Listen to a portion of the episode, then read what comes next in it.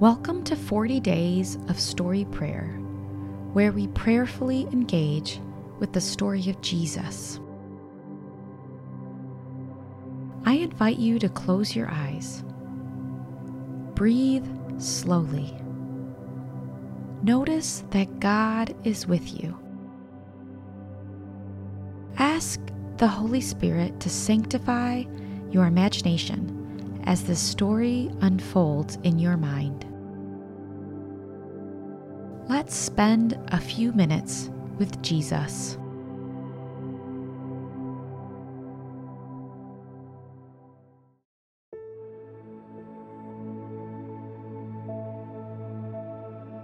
Today we will reflect on Luke 19 1 through 10. Jesus entered Jericho and was passing through. A man was there by the name of Zacchaeus. He was a chief tax collector and was wealthy. He wanted to see who Jesus was, but because he was short, he could not see over the crowd. So he ran ahead and climbed a sycamore fig tree to see him, since Jesus was coming that way. When Jesus reached the spot, he looked up and said to him, Zacchaeus, come down immediately. I must stay at your house today. So he came down at once and welcomed him gladly.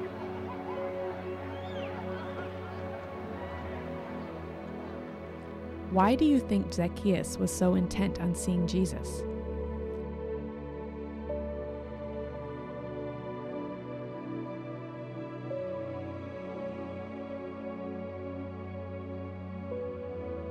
Imagine that same desperation in you. What would you do differently in your life right now if you had that desperation all the time?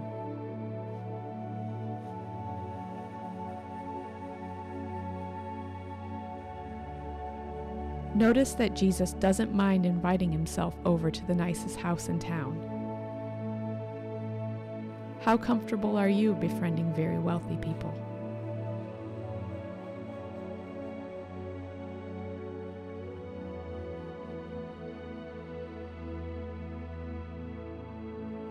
All the people saw this and began to mutter, He has gone to be the guest of a sinner.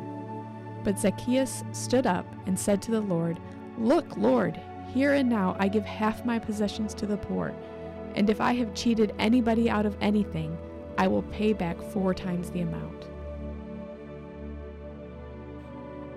Jesus said to him, Today salvation has come to this house because this man too is a son of Abraham. For the Son of Man came to seek and to save the lost.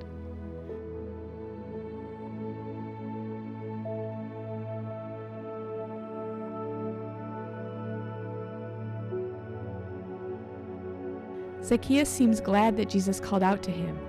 What do you think that was like for Zacchaeus?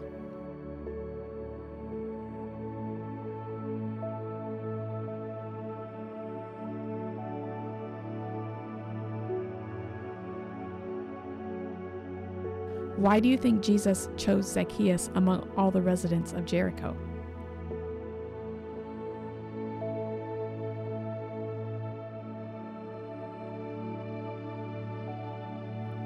What do you think the disciples thought of this choice of location for dinner?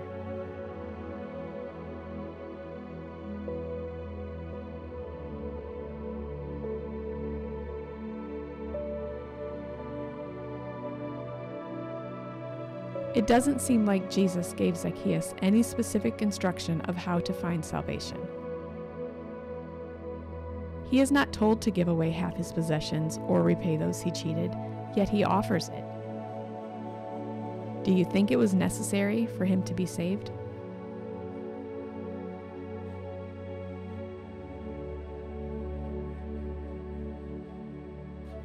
How do you think he knew to do that?